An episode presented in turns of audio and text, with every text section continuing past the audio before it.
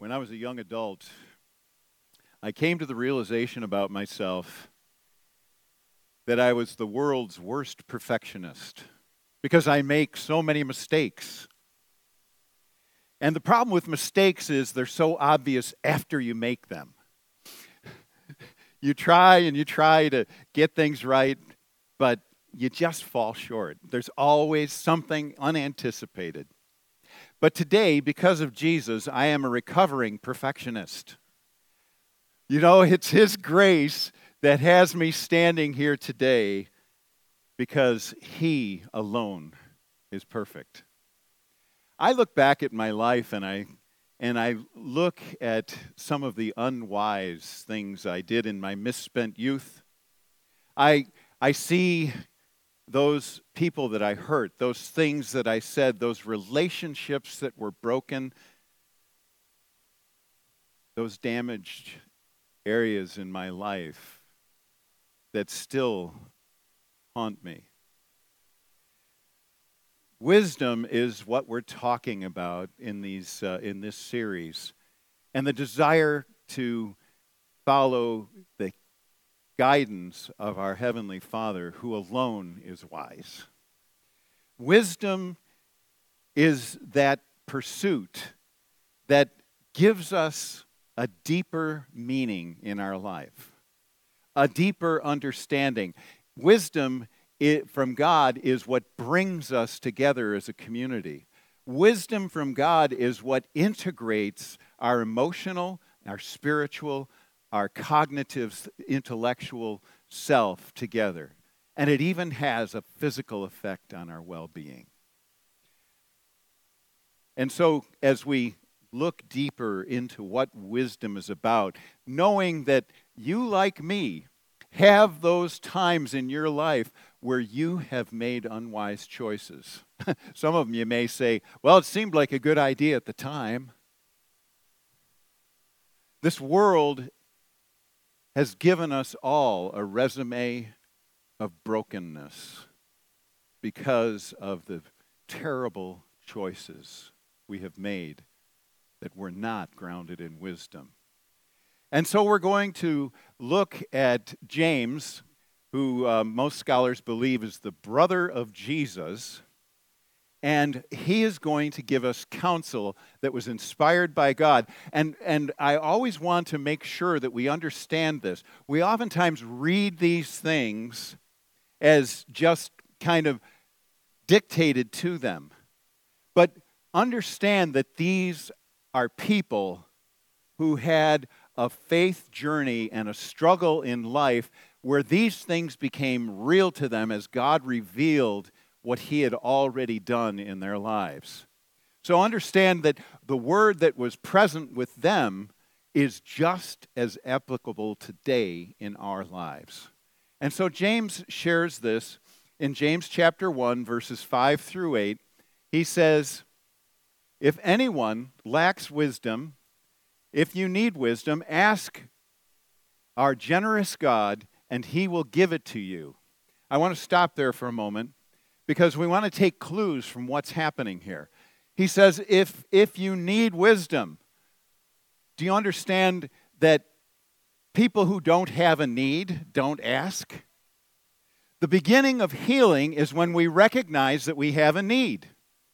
And even deeper, let's take it even deeper, it's that we have a need that we know we can't fulfill. How many of you have tried over and over and over again to try to get something done and you find that you always come up short? So we need that supernatural element that God gives because the source is not in me, the source is God. He is the one who gives good gifts. So if you need ask uh, need wisdom, ask our generous God and he will give it to you. He doesn't withhold it, and the next part is even more important. He will not rebuke you for asking. Don't miss the meaning of this. God meets us where we are. He knows we've made some terrible mistakes in our past. But he's not going to hold that against us. He's saying, okay, if you're ready to receive my wisdom, let's take it from here. And that is so real, so important that God doesn't rebuke us. You idiot. I mean, we've heard that from a lot of people, right? When will you ever learn? How come you keep doing that over and not that's not our God. He generously gives us wisdom and takes us where we are. He doesn't say, um, I want you to get some things right, then come and talk to me. He's there right now. He's there for you. He's there for me. And He generously gives. I, I love that James had this picture of God. Martin Luther didn't quite get James. He called James a straw epistle but there's so much depth in this. He will not rebuke you for asking. Friends, if you're needing wisdom right now, know that God is here for you today. Jesus is right in this place, He is right next to you, ready to give you wisdom, ready to give you what you desperately need. Whatever you're facing, God has an answer for you today. You believe that? And even if you don't, and, and you're struggling with your faith right now, know that God understands you to the depth of your being. He knows you infinitely better than you know yourself, and He loves you. And He's ready to give generously. James continues on. He continues on, but my screen isn't. oh, there we go. But when you ask Him, be sure that your faith in God, your faith is in God alone. Now it starts getting a little more difficult. He says, Do not waver, for a person with a divided loyalty is as unsettled as a wave of the sea that is blown and tossed by the wind. And such people should not expect to receive anything from the Lord. Their loyalty is divided between God and the world, and they are unstable in everything they do. Now, I hope this, this makes you a little unsettled. It makes me a little unsettled too. But listen to the deeper element of this. What it is saying is that when you believe God is leading you into a place you have not been before, you are going to feel some discomfort you are going to worry what will people say if I do this? This seems crazy compared to my normal life. And, and, and if I go there, how are people going to react to me? And I have to go back now to a, to a time in, in my life, Cheryl's in my life, where God was very present in our life. We were growing by leaps and bounds in our spiritual journey. I had a very successful job. I was traveling around the world developing products that, that were being used in industrial applications. It was a very fulfilling and exciting life. And then God. Then God comes, and the pastor in the Seventh day Adventist church that we joined said, Have you ever considered becoming a pastor? And I had been asked that when I was 18 years old in the Presbyterian church. And I said, No way. But this time, God had become so real and so present in our lives that we decided we were going to pursue and go to Union College and study to become uh, to, for a degree in theology and become a pastor. But don't be fooled. Was there emotion in that decision? It was swirling all around. There were there was well, yeah, and then there, there and but uh, and, and then but how are we going to live well how are we going to make money how how going back and forth but in the end our faith was unwavering god went with us through that process don't forget that when you make a choice of faith following god's wisdom you will have emotions swirling all around. But faith is not about emotion, faith is a choice, it is a decision to go ahead. That is unwavering faith. Because our carnal nature is talking to us, telling us, oh, you are a wave tossed by the sea. And, and what makes you think that you can do this? And you can bet the enemy, every time God asks us to act in wisdom, we are going to have all kinds of obstacles facing us. But standing here today, having completed that degree, becoming a pastor, I look back at the decades of pastoring, and this is the greatest adventure of my life. And it ain't done yet. God's not done with me yet. No matter where you are in your journey, whether you're young and just starting out or whether you're old, God's wisdom applies and wants to make the best of your life. I'm grateful for that. And God understands that, you know, when he, show, when he tells us to go to a land that He will show us, there are going to be unknowns. But even if, even if you make a little slight disca- miscalculation, God corrects your course if you make it seeking after Him. He's when when the GPS first came out, um, they bought all of us pastors a GPS, and I I absolutely loved it, but it absolutely drove Cheryl crazy, because because the destination was set for home, right?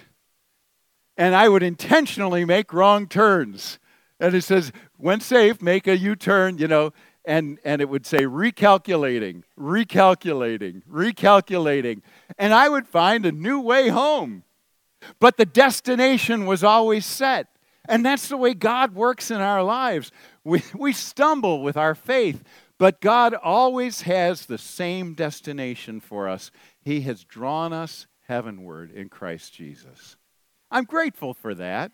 He understands us. So,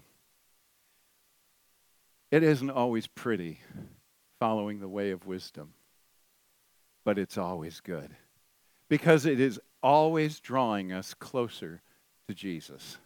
We are learning to trust Him in the laboratory of life. We are learning to draw closer to Him and trust Him because He is trustworthy.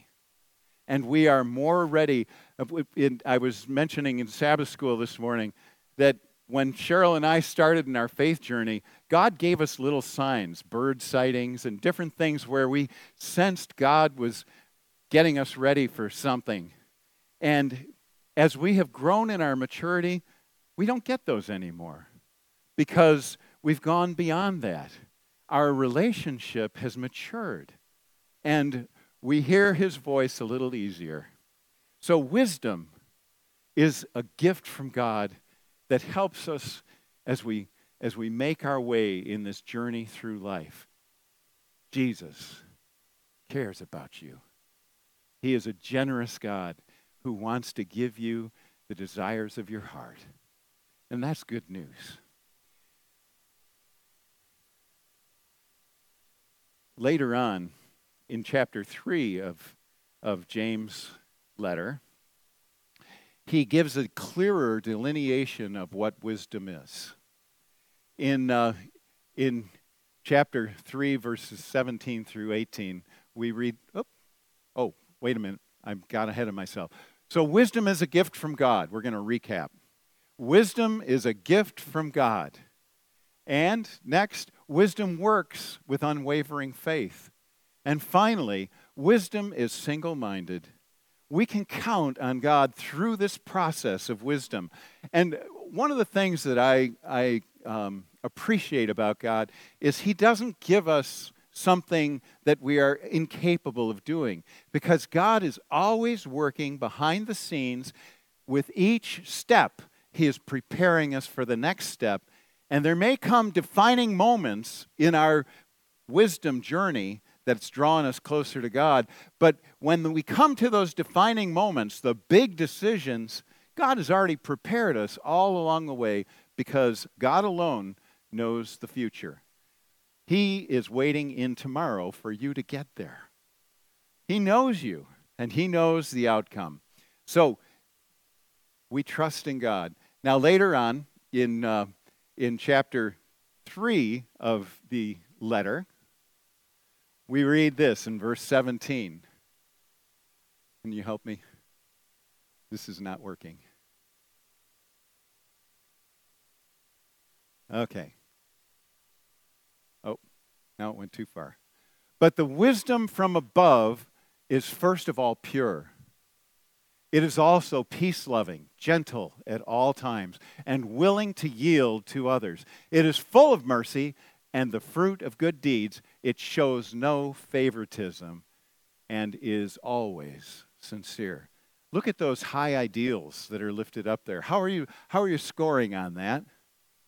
The wisdom that works in us, transforming us, is full of mercy. It's loving, gentle at all times, willing to yield to others. Think about how this is a community builder, how this is an integration device that's working in us.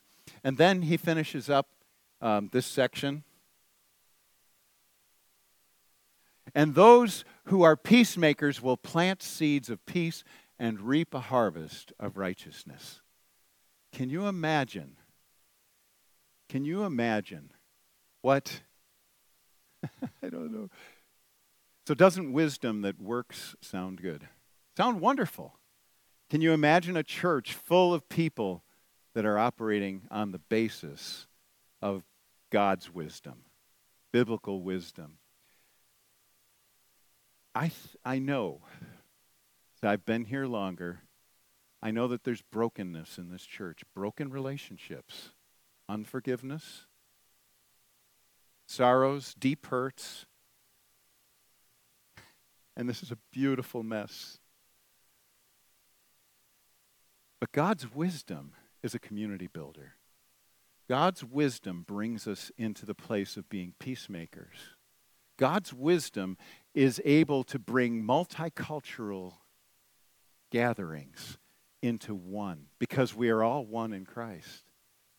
Know that, that a church that is being led by this kind of wisdom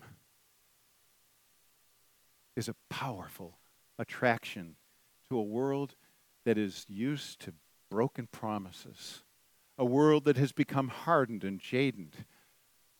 Jaded. But friends, God has called us to be a people that are healed and healing and becoming full of grace in all situations full of acceptance and love, full of peace and togetherness and wholeness. God does this in us as individuals and as a community.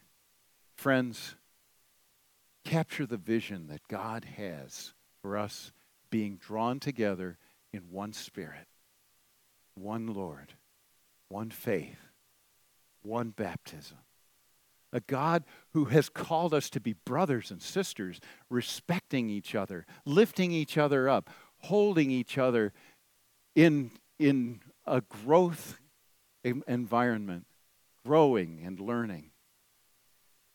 This is the kind of wisdom that God wants for his church. So, there are basically two views on how to get there. The first is to fake it till you make it. And somehow that appeals to our carnal nature that I'm going to do this. You know, it's like going on a diet. I am going to lose. I, boy, how's that working for you, Rick? You know, but we we kind of gut it out. We're going to white knuckle it. We're going to make this happen. I'm going to do this and we fail. We can't do this by ourselves. The second, the second view that I want you to consider, the way of wisdom, is that I don't know if the battery's low on this or what. Okay. Um, supernatural deep change. Deep change, where we literally, literally change the way we see things. Now, I want to share with you because Obedience only goes, I mean, we can call each other to obedience. But it, that word strikes us. Does that, does that sound threatening to you? I want to I want to talk to you about uh, I'm calling out Cheryl again, but the person she married. Oh my gosh. If if I was still that person, we wouldn't be married. I loved Cheryl when I met her. She was, it was in high school. I saw her across the choir room and I saw that smile, and something inside of me said, You've got to meet that girl. And I was a hot mess. My moral compass was messed up. I, I had gone through a, a, a terrible upbringing, some really hard things, and some really good things too. But when I met Cheryl and, and her family was kind of a safe haven for me. And, but I was selfish. I was like self focused. But as we have grown together, and as our love has grown together, I know that there are things that she likes. And I go out of my way to make sure that in the morning there are certain things done that she appreciates. I do it because I love her. I'm obedient to the call because I love her. She doesn't know I'm being obedient. She doesn't even have to think about it. And it goes the other way around. Cheryl is always working behind the scenes. I have magic drawers. They're always filled with clean clothes. And, and what I'm wearing today, I dress myself every other day of the week. But on Sabbath, Cheryl picks out my clothes. She lets me put them on myself. But we just make, make provision for each other because we love each other. And I, and I want to say that obedience to the Lord is the same thing. As we come to know Him, as we come to trust Him, as we come to love Him, we begin to change. Now, I want to share with you the gospel. This is good news. You hear the gospel? What gospel, the gospel means is good news. And there are scriptures that I'm going to show you, and there are even more. But I want to, oops, all right. Oh, wait a minute. Wait a minute. I made a mistake. It's my fault. Anyway, we're having fun. Okay, so faking it till you make it. This is what it looks like.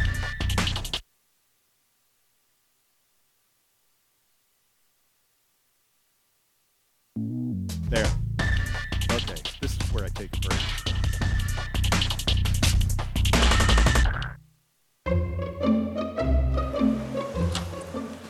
Okay, sit in that chair. All right, here's the deal. Marshmallow for you. You can either wait, and I'll give you another one if you wait, or you can eat it now. When I come back, I'll give you two, another one. So then you'll have two. But stay in here and stay in the chair till I come back, okay? Okay. All right.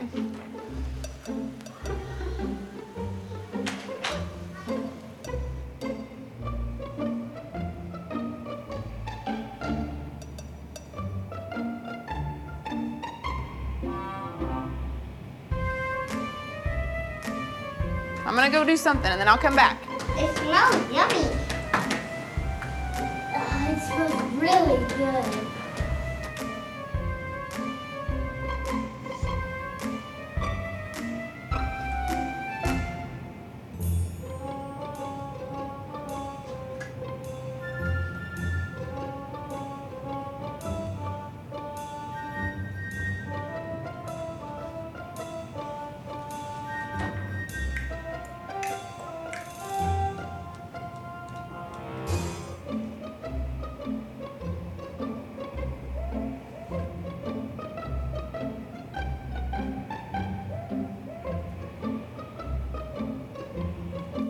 So it's up to you. You can have it now or you can wait. Okay?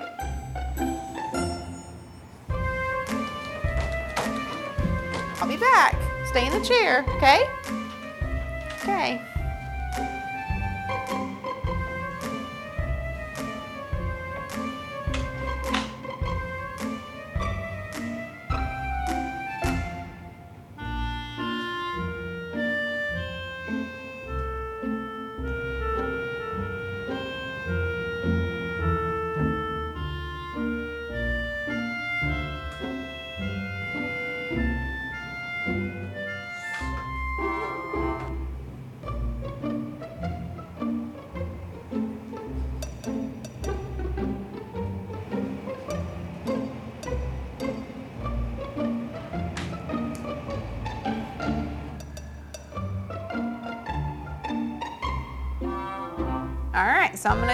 Then I'll come back, okay? So you can either eat it right now or you can wait. Either way, okay? Okay.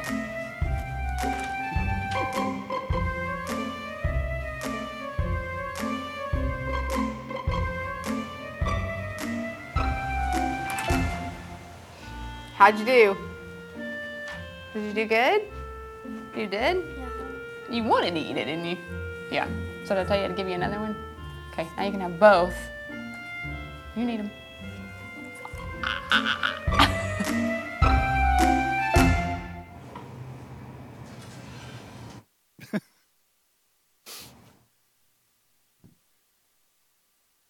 Of course, the reason we laugh at that is because we see ourselves in it, right?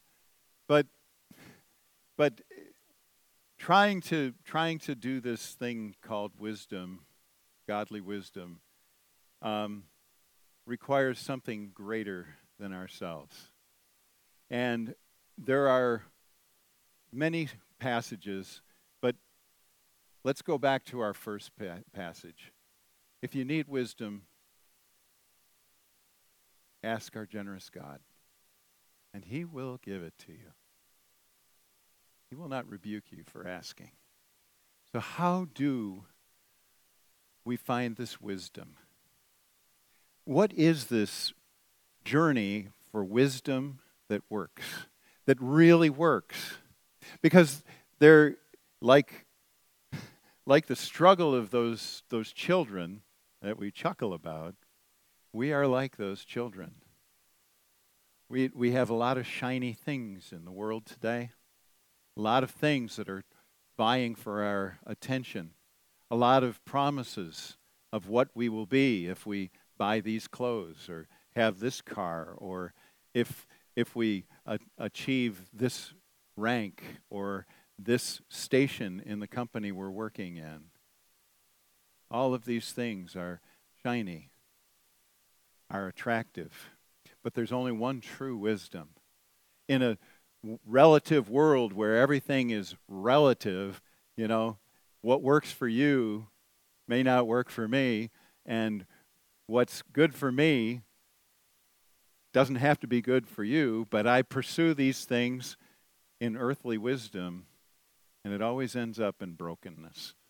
The most successful people, the sports figures, the, the entertainers, those icons in business in the business world almost always end up in the same place. Is this all there is? So, what is the gospel? What is the root to this kind of wisdom? And this is the good news. Now we're there.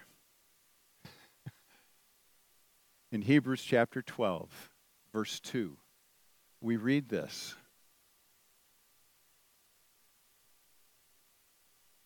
Yeah. We do this by keeping our eyes on Jesus, the champion who initiates and perfects our faith. Who initiates our faith? Jesus. Who perfects our faith? Wisdom is recognizing that it's not about me, it's about Jesus. It's about keeping our eyes on Jesus because he does deep change in us. He is the one who changes the way we literally see things so we respond in a new way, in a healthy way. Here are some more. All right, I'm trying. Um,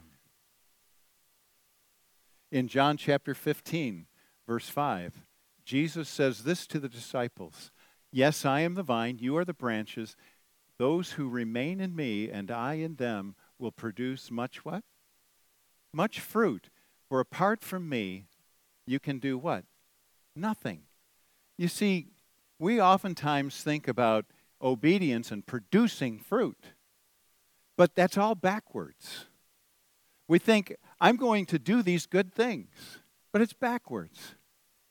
Because our motives, because our hearts are desperately wicked, and who can know them, we get in the, enmeshed in doing good things. But what Jesus said is job one is to remain in Him, and we will produce good fruit. Remaining in Jesus. Well, how do we remain in Jesus? This is the participation part. How do we, how do we remain in Jesus? How, how does this work for you? How do you remain in Jesus? Go ahead and call it out. Prayer, okay. Scripture, being immersed in Scripture. What else? Kindness. Witnessing, yes, sharing with others. What else? Singing praises, worshiping together. What else? How do we remain in Jesus? Trusting Him. Spending time with Him, loving Him. What else? Hmm? Sharing the gospel, yes. When we share with others, it does something. There's special grace in that. I appreciate that. Yeah, what else? Worshiping, tithing is an act of worship. Huh? Be a willingness, good, to follow him. Staying connected with Jesus. A deep devotional program in your life? Do you have a consistent devotional program?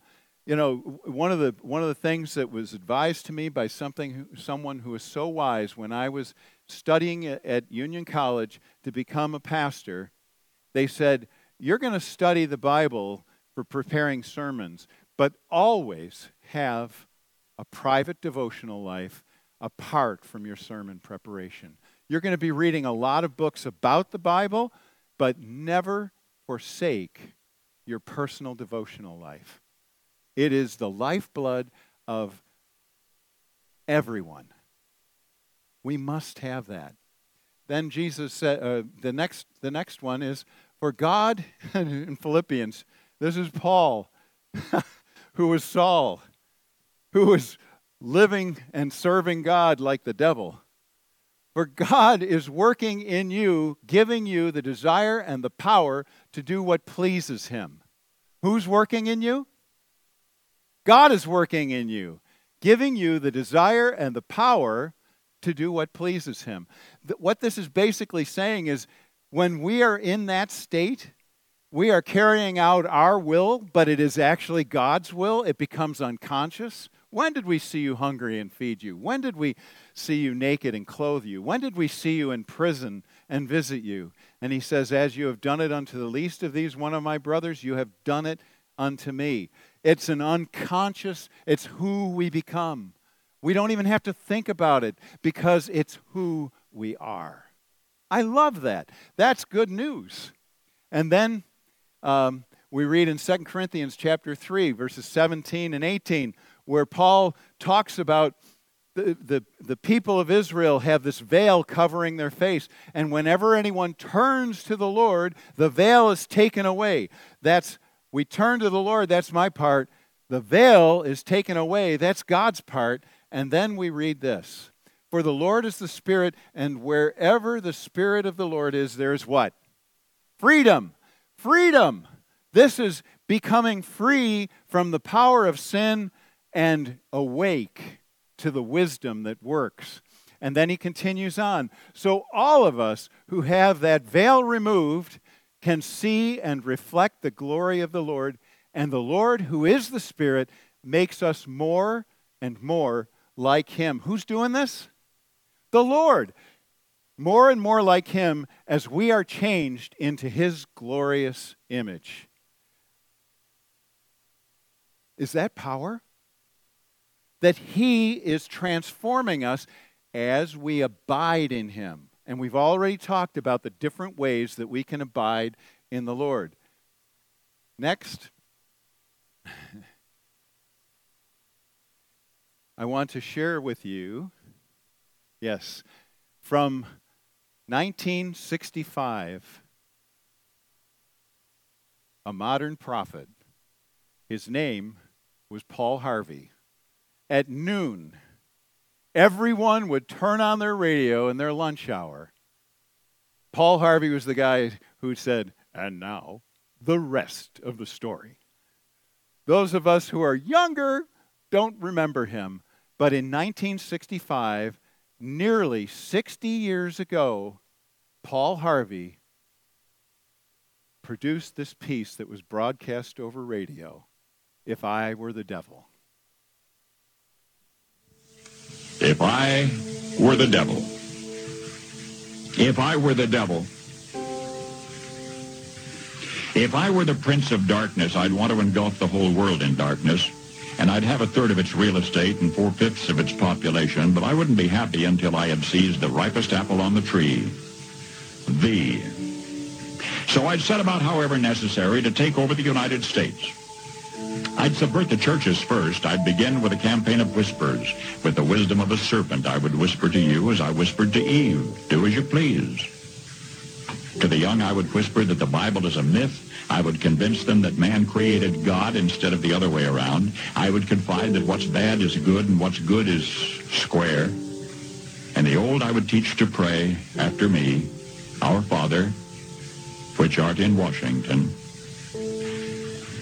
And then I'd get organized. I'd educate authors in how to make lurid literature exciting so that anything else would appear dull and uninteresting. I'd threaten TV with dirtier movies and vice versa. I'd peddle narcotics to whom I could. I'd sell alcohol to ladies and gentlemen of distinction. I'd tranquilize the rest with pills. If I were the devil, I'd soon have families at war with themselves, churches at war with themselves, and nations at war with themselves, until each in its turn was consumed. And with promises of higher ratings, I'd have mesmerizing media fanning the flames. If I were the devil, I would encourage schools to refine young intellects, but neglect to discipline emotions. Just let those run wild. Until before you knew it, you'd have to have drug-sniffing dogs and metal detectors at every schoolhouse door. Within a decade, I'd have prisons overflowing. I'd have judges promoting pornography. Soon I could evict God from the courthouse, then from the schoolhouse, and then from the houses of Congress. And in his own churches, I would substitute psychology for religion and deify science. I would lure priests and pastors into misusing boys and girls and church money. If I were the devil, I'd make the symbol of Easter an egg and the symbol of Christmas a bottle. If I were the devil, I'd take from those who have and give to those who wanted until I had killed the incentive of the ambitious. And what'll you bet? I couldn't get whole states to promote gambling as the way to get rich. I would caution against extremes in hard work, in patriotism, in moral conduct. I would convince the young that marriage is old-fashioned, that swinging is more fun, that what you see on TV is the way to be. And thus I could undress you in public and I could lure you into bed with diseases for which there is no cure. In other words, if I were the devil, I'd just keep right on doing what he's doing. Paul Harvey. Good day. 60 years ago, almost 60 years ago, with an incredible, mind bending look into the future that is startlingly accurate for the world we live in today. My dear friends, the way to wisdom that works is all of those things that we talked about in terms of abiding in Jesus. Doesn't matter how young or how old you are, the formula is still the same. Wisdom that works is grounded in a relationship with the one you can love and trust with your very life. Why is it that there is a famine of biblical understanding in our world today? Why is it that people are ignorant of the basic principles of Scripture? Why is it that we spend so little time in the very vital element that Jesus has called us to? Why do we give it such little value in our lives when it is the very source of life? We have an excellent Sabbath school here for the adults. And I love our teachers who prepare a lesson for young children and young um, adults every week, and they are faithful here. And I see them standing in their room having prepared a lesson, and no one comes. Parents, parents, wake up and know that, that our children are targeted more in this generation than any other generation. They need to know Jesus. We have all kinds of opportunities for coming to know Jesus. In this electronic age, you can, you can have a devotion flash to you every morning. You can take time to read in the Bible. My personal habit that has grown over the years is I have a speckled notebook. Some of you have seen it. And I literally write out a passage. Right now, um, I'm in the Gospel of Mark. I just finished up with Jonah.